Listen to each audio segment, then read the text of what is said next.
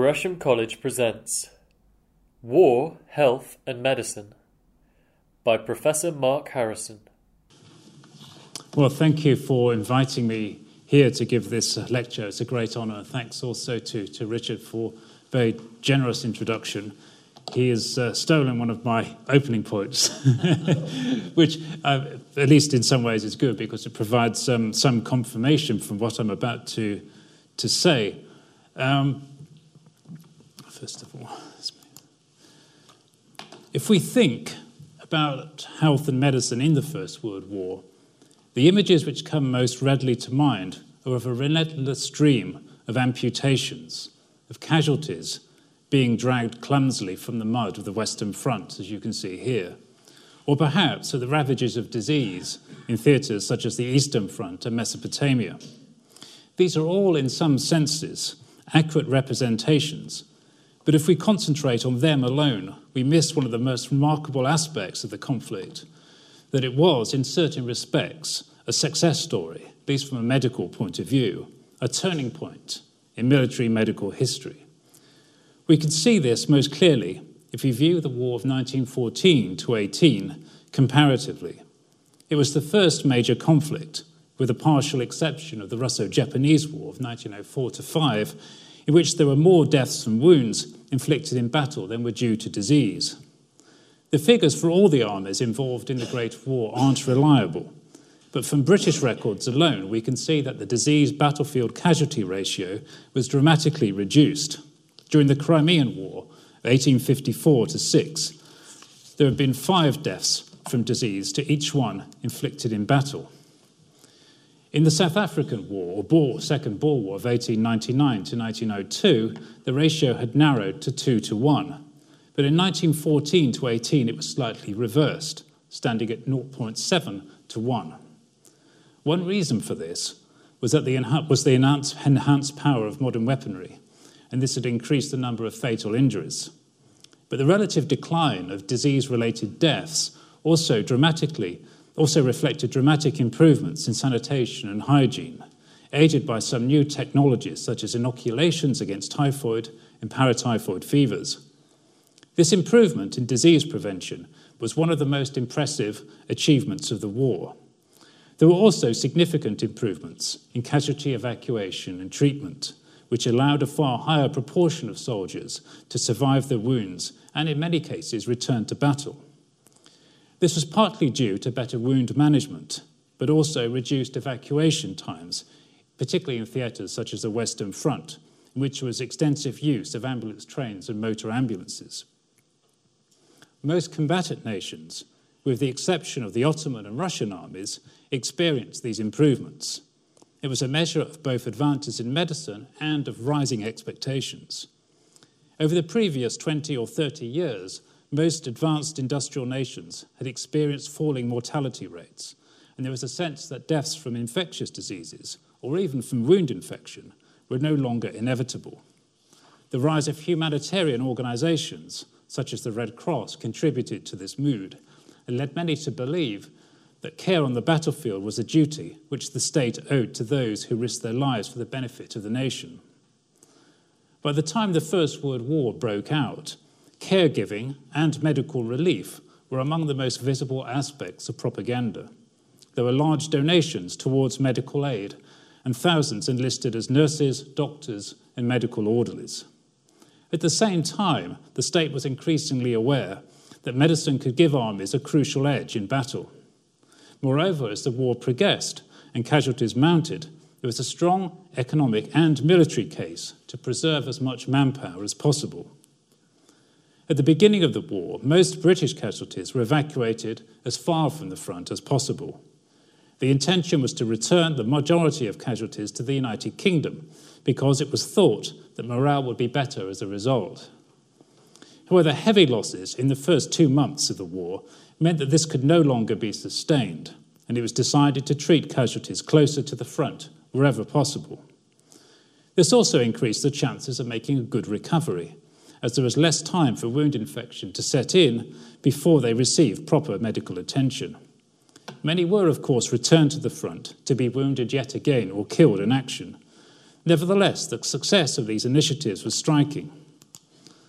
Of the 5.5 million British casualties admitted to hospital in France and Flanders, nearly 3 million, or 54%, were returned to duty in that theatre. Had it not been for the development of forward treatment, it's unlikely that the British and other combatant nations would have been able to continue the war for so long. The key to success, the success of forward treatment, was the casualty clearing station. Initially called clearing hospitals, these forward units had been devised prior to the war, in the light of experiences in South Africa. However, during the opening months of the war, there were very few such institutions, and conditions in them were causing concern among the public at home. After an appraisal of the situation in the autumn of 1914, it was decided to rename these units as casualty clearing stations, because the name clearing hospital had led the public to expect proper hospital facilities, rather than the semi-mobile units which were deployed. They made use of tents or abandoned buildings as the situation required. But the redesignation of the clearing hospital as a clearing station was more than a cosmetic exercise. As the need for forward treatment was keenly felt, many casualty clearing stations came into being, and from December 1914 they received more staff, including female nurses. Typically, the casualty clearing stations would be established just behind the firing line, although some were still vulnerable to artillery bombardment. The role was to triage casualties sent up the line from regimental aid posts and dressing stations closer to the front. Some were returned to duty shortly after their wounds were dressed, whereas the more seriously wounded would receive surgical attention and then be conveyed to one of the larger hospitals in the rear. These institutions were linked by motor ambulance convoys and ambulance trains and barges. They acted as conveyor belts in what was to become a vast medical machine. As time went on, units became more specialised, some being established solely to deal with different types of disease or injury. Even the casualty clearing stations, and in some cases the dressing stations, began to develop specialist functions in everything from shell shock to surgery. And here you can see the layout of a typical casualty clearing station, well, at least typical from the sort of midpoint of the war onwards. And you can see that there are many, it's really quite a large hospital for a forward medical unit.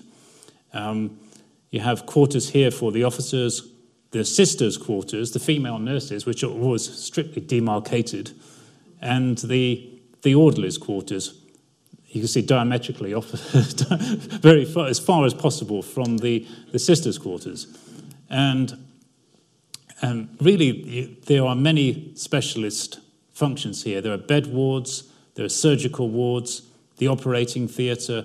Everything is designed, really, as I'll say a bit more in a moment, to kind of maximise the throughput. Basically, these were the kind of the linchpins of the whole organisation. That will become a little bit clearer when I show you another diagram in a moment.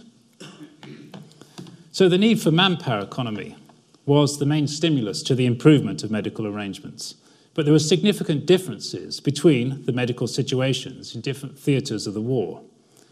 If we examine the most telling indicator of the health of troops, the percentage of non-battle casualties, which were mostly deaths from disease and hospital infections, which were mostly deaths and hospital admissions as a result of infectious diseases, the ratio of those to battle casualties, the picture alters radically as we move from the Western Front to other theatres. In France and Flanders, 56% of British casualties were non-battle casualties.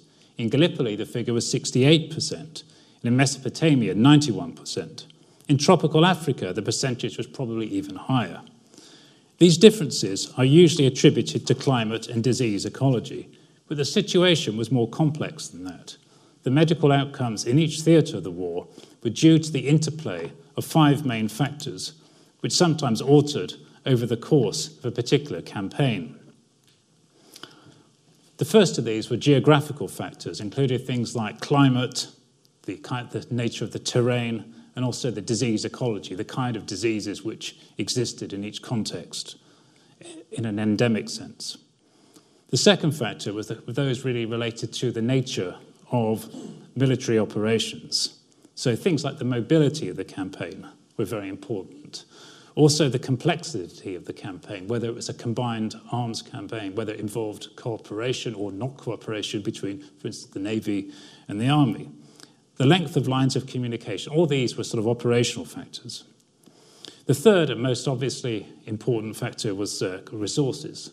I mean, obviously, how well resourced a particular campaign was had a material effect on the medical outcomes.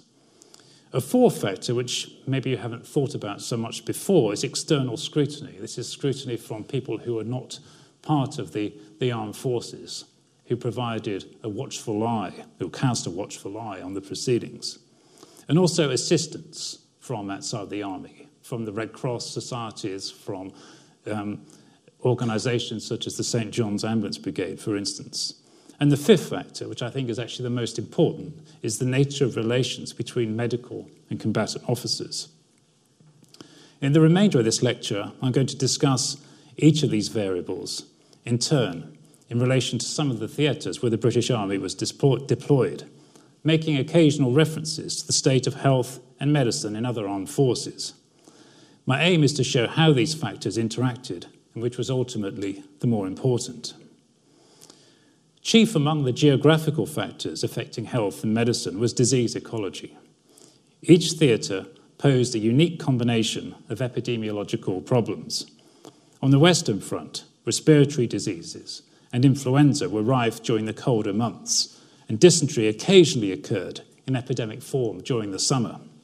Typhoid and other common infectious diseases were widespread among civilians. However, these could be prevented quite effectively using inoculation and by strict enforcement of sanitary regulations. Typhoid inoculation had been developed by Elmroth Wright at the Army Medical School in Netley in the 1890s, but it had been controversial, partly because of the severe side effects which often occurred before the dosage was properly standardised. Some doctors also claimed that the procedure would detract from basic sanitation. As a result, inoculation was hardly used in South Africa, where it would have saved thousands of lives.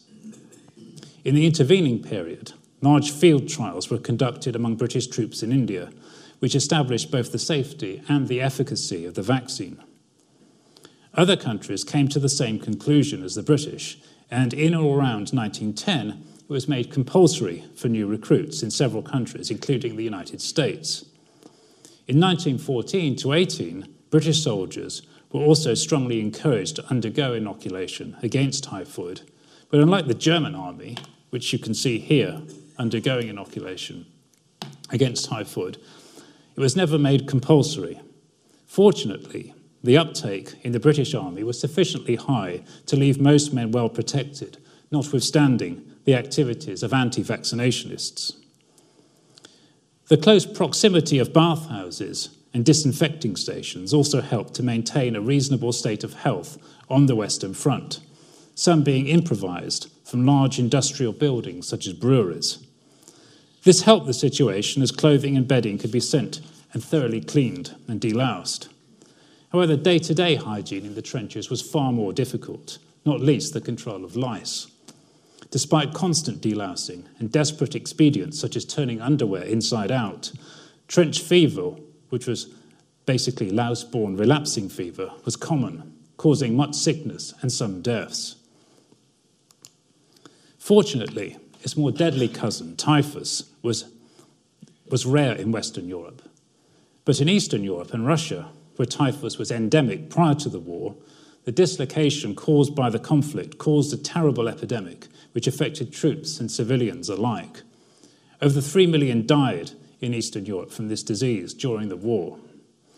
However, the German and Austrian armies maintained a strict sanitary cordon which protected points further west from the ravages of typhus, and all troops returning from the Western Front were deloused. Sorry, I've shown you the wrong slide here. This is actually a slide I should have shown earlier, which relates to typhoid inoculation, showing how on the Western Front, first of all, it was able to maintain a maintain a very low rate of infection against typhoid, even in Mesopotamia, where the situation was relatively unpromising. The success against typhoid, although not as good as the Western Front, was still very effective in keeping the disease at a relatively low level. Here you can see one of many images which relate to typhus during the First World War. This one is relating to civilians, in particular in Serbia. It was in Serbia that some of the armies developed an improvisational device to control typhus. They didn't have the kind of facilities, the large industrial facilities like they had on the Western Front in France and Belgium. But they devised a kind of method of delousing using basically a barrel. It became known as the Serbian barrel. And by all accounts, it was relatively effective. But it was a dreadful situation on the Western Front. But what's really remarkable is the fact that it is prevented from becoming a big problem on the Western Front if typhus had spread to the Western Front because of the large numbers of lice in the trenches. The result would have been really quite disastrous.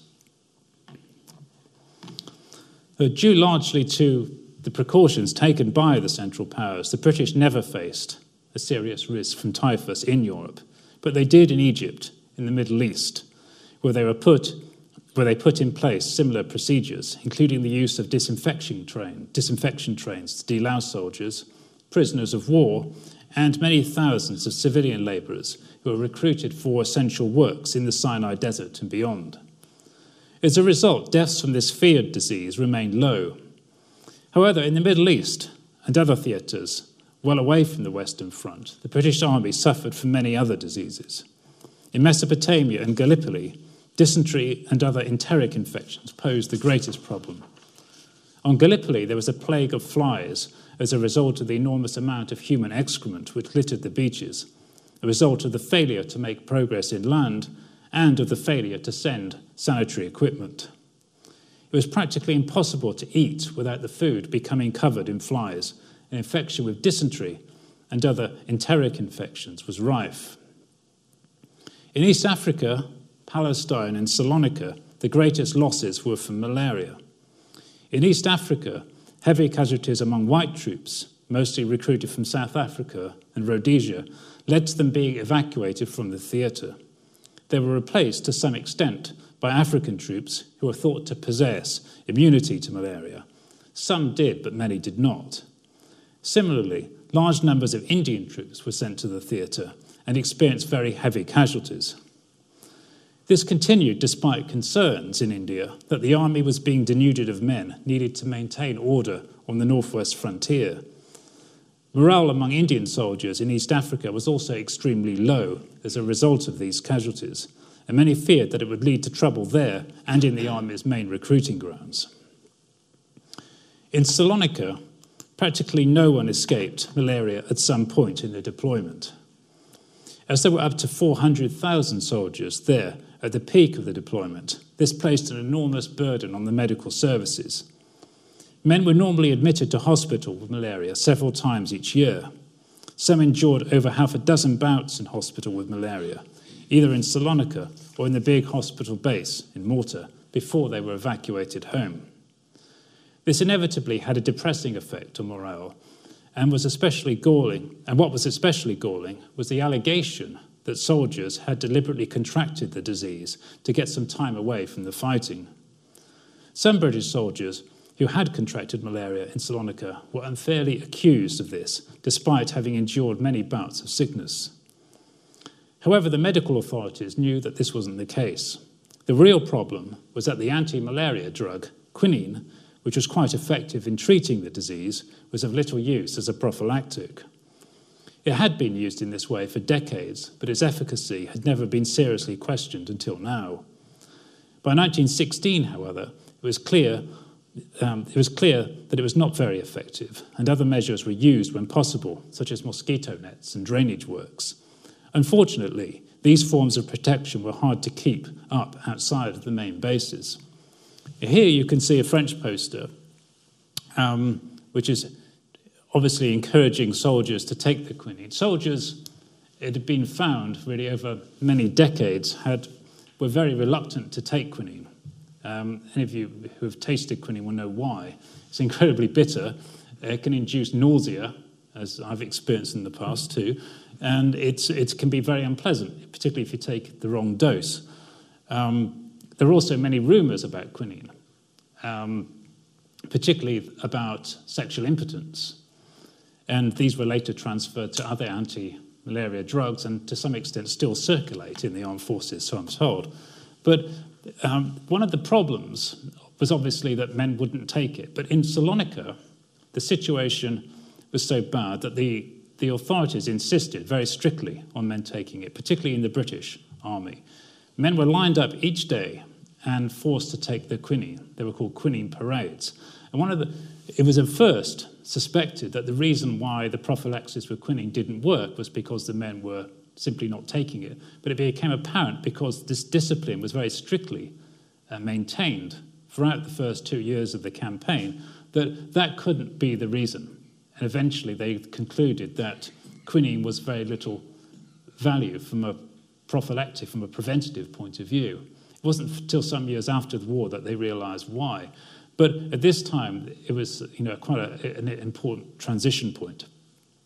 The problem was, though, that it was very difficult to maintain other methods such as drainage, mosquito destruction and so forth, and an army was on the move, or at least outside of the main bases.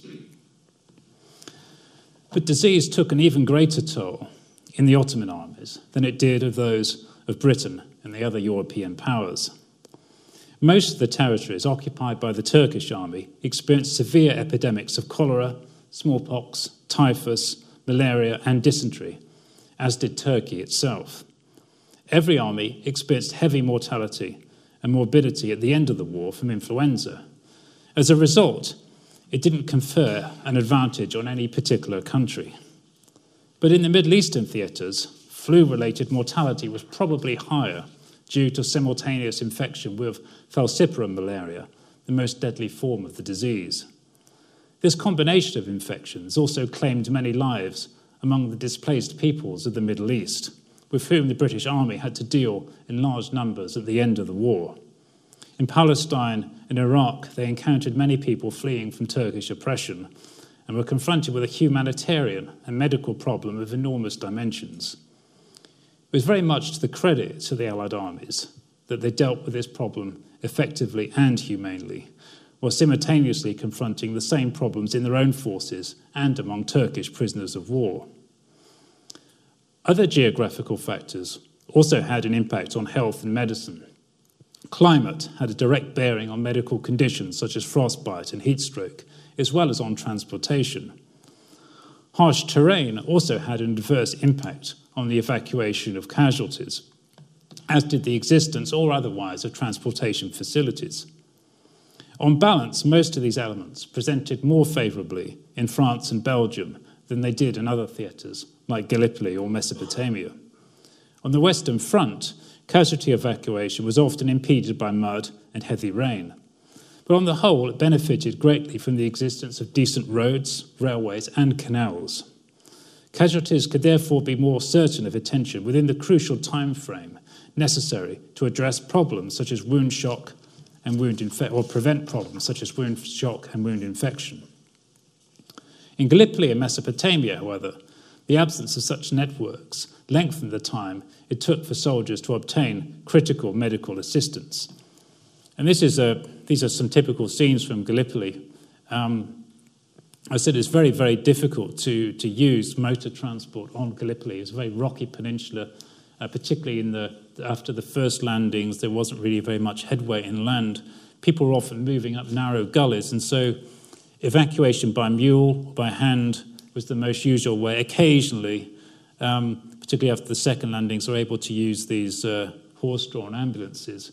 But the situation, particularly from a point of view of a wounded man, obviously the discomfort and also the greater potential for wound infection to set in, the inability to deal with wound shock, all these things obviously had a major effect on the survival of casualties.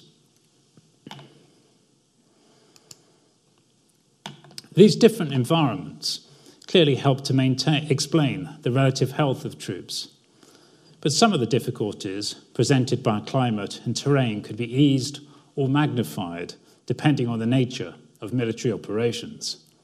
On the Western Front, all armies were able to utilise an existing transportation infrastructure of roads, railways and canals. Distances from the front to hospitals were relatively short, and for most of the war, the front was relatively stable. This made evacuation relatively easy and allowed the construction of large semi-permanent hospital units, like the casualty clearing station I showed earlier. In Gallipoli, though, the problems posed by harsh terrain and disease ecology were increased because it was a complex, amphibious operation that required a high degree of coordination between the different services. Medical arrangements also depended on the ability of the expeditionary forces to penetrate inland, so they could establish hospitals away from the line of fire. In the event, they made little progress, and inter-service cooperation was very poor. The army had therefore to rely on animals such as mules and on stretcher bearers for evacuation, as I've pointed out. In Mesopotamia, the chief problem was that the lines of communication were overextended. The British and Indian armies' rapid advance from the bridgehead at Basra in the south to Baghdad left casualties extremely vulnerable. There was no rail network and few proper roads. Casualties had therefore to be evacuated down the River Tigris on barges, which were in short supply during the first 2 years of the war. The great slowness of evacuation cost many sick and wounded soldiers their lives. By contrast, the static nature of war on the Western Front from late 1914 to the German Spring Offensive of 1918 enabled an elaborate system of casualty evacuation to develop. The same conditions also allowed a fairly effective sanitary infrastructure to be constructed. However, the war of movement in Mesopotamia made similar arrangements far more difficult, and lengthy lines of communication hindered the supply of food and medicines to the front. One result of this was a serious outbreak of scurvy among Indian troops, causing over 10,000 to be evacuated with that disease in the summer of 1916. One of the particular problems with this a huge number of casualties from scurvy was that it really affected the Indian army alone. The British army fighting in Mesopotamia, although smaller in number, was not affected by scurvy. There were some cases of other deficiency diseases like beriberi, but most of the Indian troops who were sent out to Mesopotamia had, if you like, very little vitamin C in their vitamin bank before they went there. As such, when they were found themselves in very extended lines of communication, unable to get any kind of fresh fruits and vegetables, they were the people who came down with scurvy first. This really exacerbated a big problem of morale in the Indian army. Many of them were Muslim and didn't really want to be fighting in the first place against the co-religionists. Of course, many were suffering from other kinds of disease too, and there was a very dangerous morale situation in Mesopotamia at that time. There were a significant number of desertions from the Indian army to the Turkish army. And the British were very concerned about this. And so eventually they realised the gravity of the situation. As I'll mention in a moment, they were able to turn things around and to improve the supply of food radically. After the war, they also began to revise the Indian rations substantially. So the Indian army would not really suffer in the same way if it was ever deployed overseas again. Britain and its imperial forces were uniquely vulnerable to one operational difficulty, that of transporting casualties by sea. British troops, like those of the Dominions and the Empire, were never fighting on their own soil, which meant that those who were seriously wounded or sick were normally transported back to their country of origin at some point. They might even have to undergo 2 or 3 seaborne journeys before reaching a hospital at home. So this is just I want to show you the lines of evacuation. That's the Western Front. These are the frontline medical units, the regimental aid posts, These are the dressing stations, and this is the casualty clearing station. You can see how important it is for triage. Sometimes casualties would go here, be patched up, sent back. The more serious ones will be sent down the line, sometimes all the way back here to the main hospital station. And then sometimes the worst of those will be sent back by sea to Britain, usually. In the case of some of the Indian troops, they were evacuated to the southern coast of France, to Marseille, and then would undergo a very lengthy voyage to Egypt and then on to India. Here in Iraq, they would be going down the River Tigris for the most part, very slowly on barges down to Basra, the main British base, and then evacuated by sea across the Arabian Sea to, in most cases, to either Bombay or to Karachi, to some of the larger hospitals there. Now, this reliance of all the British imperial forces on evacuation by sea meant that there are greater risks from enemy attack. Numerous hospital ships, or ships used to transport the sick and wounded, and there is an important distinction between those two things, because many of the latter weren't properly fitted out as hospital ships, were sunk during the war, often with considerable loss of life. In most cases, these appear to have been accidents of war. Nevertheless, all nations made use of them to demonstrate what they portrayed as the inhumanity of their opponents. This is a fairly typical example of the kind of illustration that you would often see in newspapers in Britain accompanying reports of the sinking of hospital ships. Operational factors were also capable of generating peculiar medical conditions. One of the few problems unique to the Western Front was shell shock. The number of psychiatric casualties from the fighting in France and Belgium mounted steadily from 1915 and probably reached its peak in 1916 after the Somme offensive.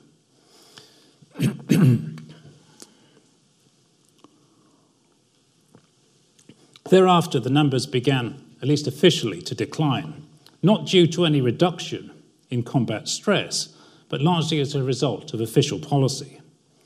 After the huge numbers of psychiatric cases which occurred during the Somme offensive in 1916, the British Army decided that such cases should be dealt with at the first opportunity, rather than evacuated to the base or even to Britain.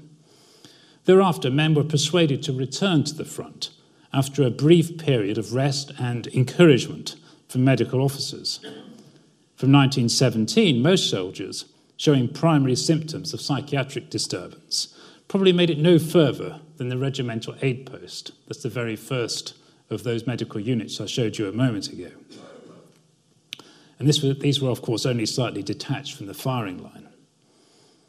Those who did go further down the line were treated in specialised centres, most of which were located in casualty clearing stations or in separate wards of general hospitals, in bases such as Rouen.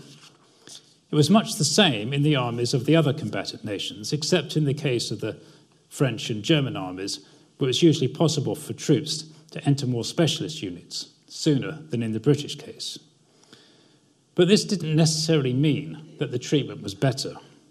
There's no evidence that specialist psychiatric provision made much difference to recovery at this time. Indeed, some of the treatments resorted to in some of the specialist institutions, like electric shock treatment, that's at least the kind of the most dramatic kind of treatment, were probably less effective and certainly less humane than the simple rest and reassurance procedures used closer to the front. Taking disturbed men away from their units may have also served to compound some of these mental disorders. None of these methods, however, was able to deal with the longer-term implications of psychological disturbance. Aftercare was either patchy or non-existent. In Mesopotamia and other theatres away from the Western Front, there were very few facilities for psychiatric cases, and those that did exist came very late in the campaigns. Indeed, there were hardly any recorded cases of psychiatric disturbance. Why this is so is unclear. One possibility is that the nature of war on the Western Front, the long periods of stasis, the feeling of being imprisoned in the trenches, the costly and frequently pointless frontal assaults, may have been more conducive to psychological trauma than large mobile campaigns such as those fought in Mesopotamia, Palestine, and East Africa. But it seems equally likely that the vast majority of psychiatric cases in those theatres were masked by other medical problems. Most troops in Mesopotamia or Gallipoli, for example, were hospitalised with dysentery and other enteric infections, or possibly with malaria too. Operational and geographical difficulties could be overcome, or at least ameliorated, if ample resources were available. This was generally the case on the Western Front, apart from shortages of motorised transport. These deficiencies were soon remedied, initially by donations from civilians throughout the empire, and at no point in time was there a serious shortfall of medical equipment, personnel, or transportation. Of course, during large engagements, facilities were sorely taxed. There were also debates about how to allocate medical manpower, but a great deal of thought was given to using resources in the most efficient way. A business model was introduced, and each allocation was carefully costed. Time and motion studies were conducted in medical units as far forward as the casualty clearing stations to determine the best way of utilising manpower. Units also worked closely together to deal with the flow of casualties after battles. There were, however, times when these arrangements were thrown into chaos, most obviously during the spring offensive of 1918, when many forward medical units were overrun by the German advance. Yet the Allied medical services on the Western Front were able to compensate for the loss of their forward hospitals by using motor ambulances to mop up the wounded. In marked contrast, when the Ottoman army, starved of supplies and equipment, found itself in retreat in 1918, it lacked the resources it needed to maintain care for its troops. Turkish soldiers captured by the Allies were usually in a dire state, suffering from a range of infectious and deficiency diseases. Conditions in Turkish hospitals captured by the Allies were equally notorious. Men were covered in feces and flies, and the inmates were deprived of food and medical attention. Anyone who's seen Lawrence of Arabia will probably be familiar with this kind of image, and you see that towards the end, Lawrence visits the hospital in Damascus, where he finds many of the Turkish patients covered in flies, many dead bodies lying around. And it's basically a sanitary disaster. This kind of thing was encountered many times by medical and other officers of the expeditionary force that came into Palestine and then later up into Syria under Allenby's command. And the same kind of conditions also were found by the British in Iraq, or what was then Mesopotamia. And this was basically due to a complete lack of supply, the disruption of the Ottoman army as it was retreating. Conditions were terrible. And of course, the British, who were dealing with very, very large numbers of prisoners of war at that point, were having to deal with a massive disease problem in the Ottoman army.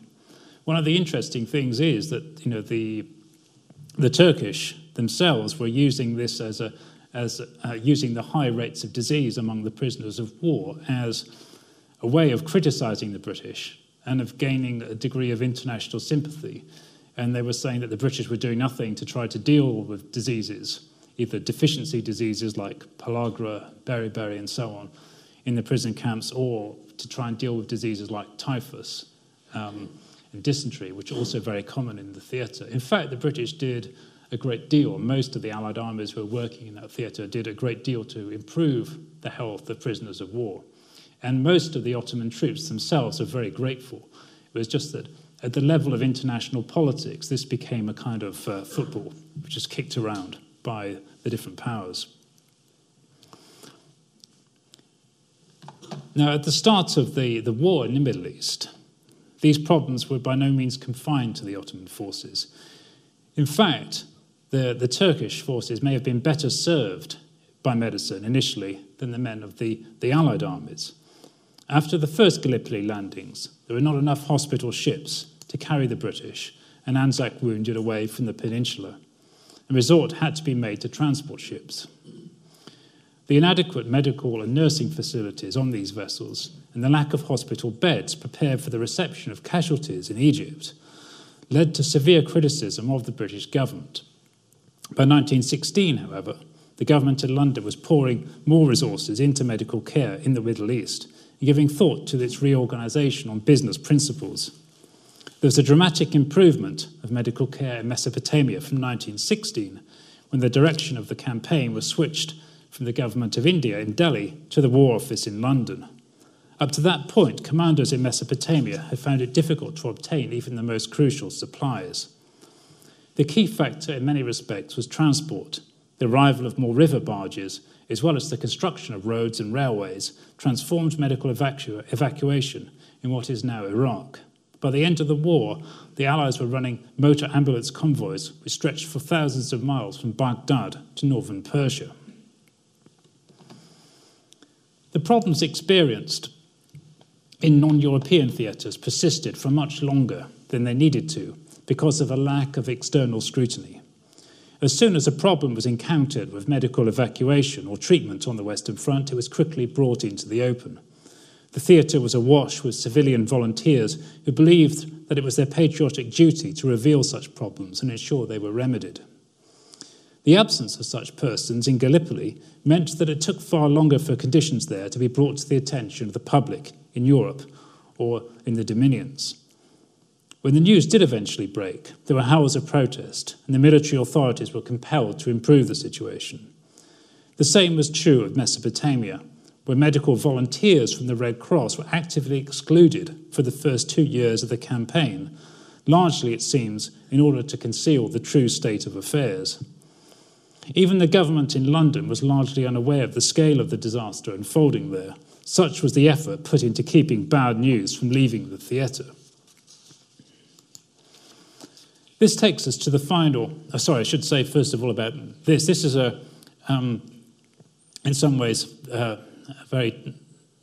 is one aspect of the scrutiny, which I didn't have time to mention. This is not a civilian as such. I mean, this is a person who's enrolled in what was known as the VA, the voluntary aid, one of the voluntary aid detachments.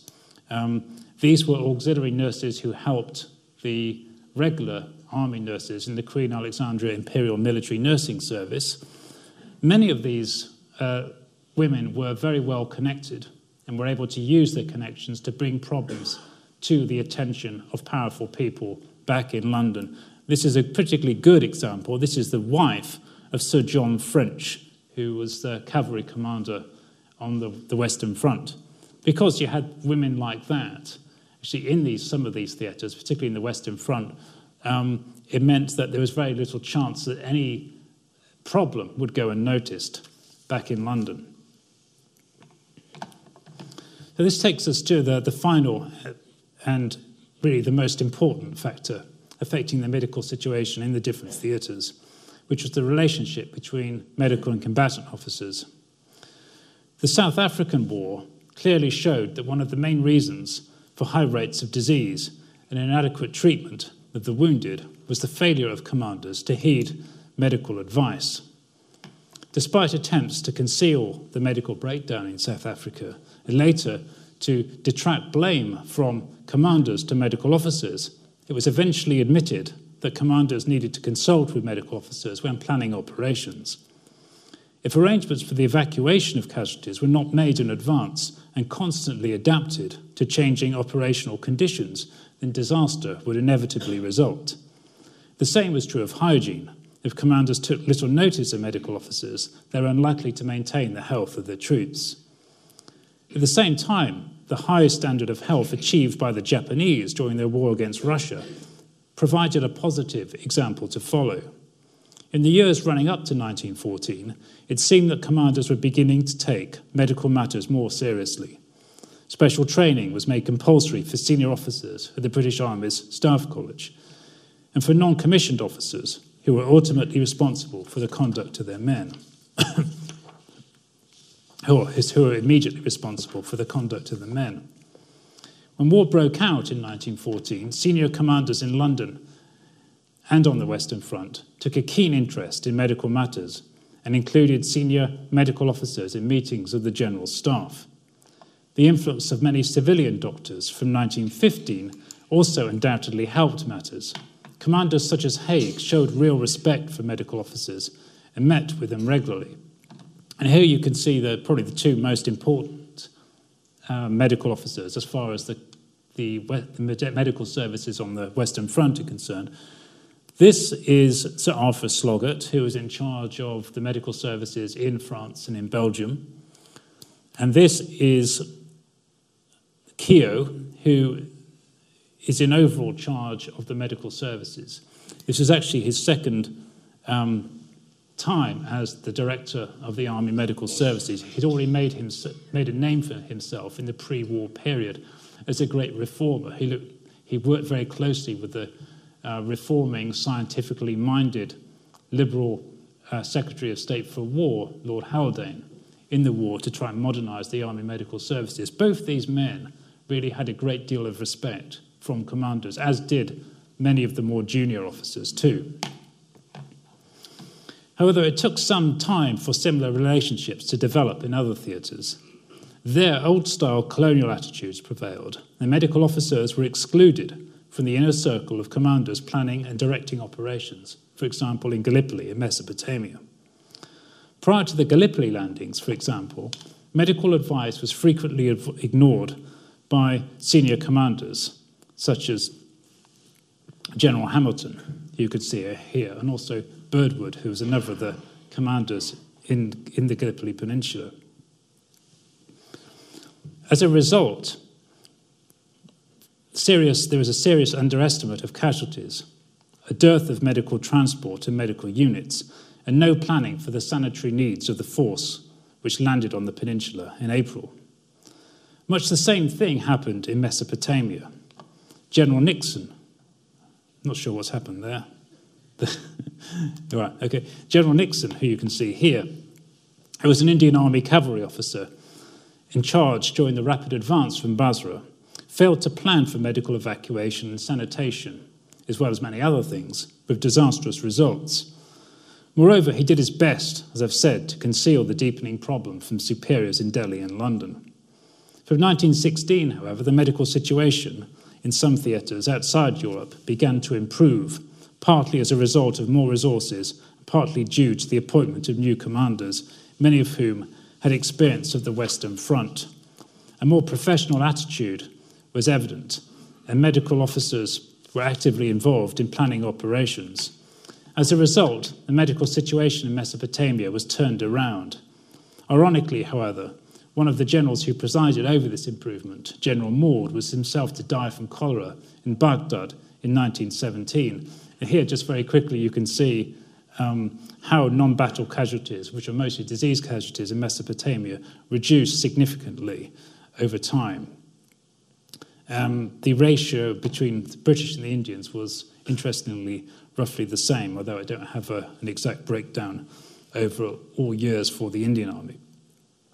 The expedition into Palestine in 1917 was also managed extremely well from a medical point of view, as a result of the appointment of General Allenby, who gained experience as a staff officer on the Western Front. Allenby maintained strict sanitary and anti-malarial discipline in the expeditionary force, was able to preserve its health until the last phase of operations, which took the army into the malarious Jordan Valley. Thereafter, the environment was so hostile from a medical point of view that very little could be done. Fortunately, Allenby had given considerable thought to medical care and evacuation, so the enormous numbers of military casualties, as well as prisoners of war and displaced persons, were dealt with quite effectively. And here you could see camel evacuation of casualties in Palestine. This was not uncommon. What would usually happen was that the camels would take the casualties to trains at stations really right up through Palestine, and then they would be taken down the line all the way back to Egypt. The lessons learned by the British Army outside the Western Front had been hard, but they were not forgotten. For years afterwards, what had happened in Mesopotamia and Gallipoli provided an object lesson in how not to run a campaign. Indeed, the commanders of most combatant nations entered the Second World War with a keen awareness of what had worked in 1914 and what had failed. They were determined not to make the same mistakes. Perhaps the most important lesson was that much could be done to preserve health and morale in even the most unfavourable environments. This could only be done if medical and combatant officers worked effectively together, from the planning of operations through to their completion. The creation of an institutional culture which promoted this interaction was crucial to success, even more, I think, than technical advances in preventive medicine or in the treatment of the wounded. Thank you.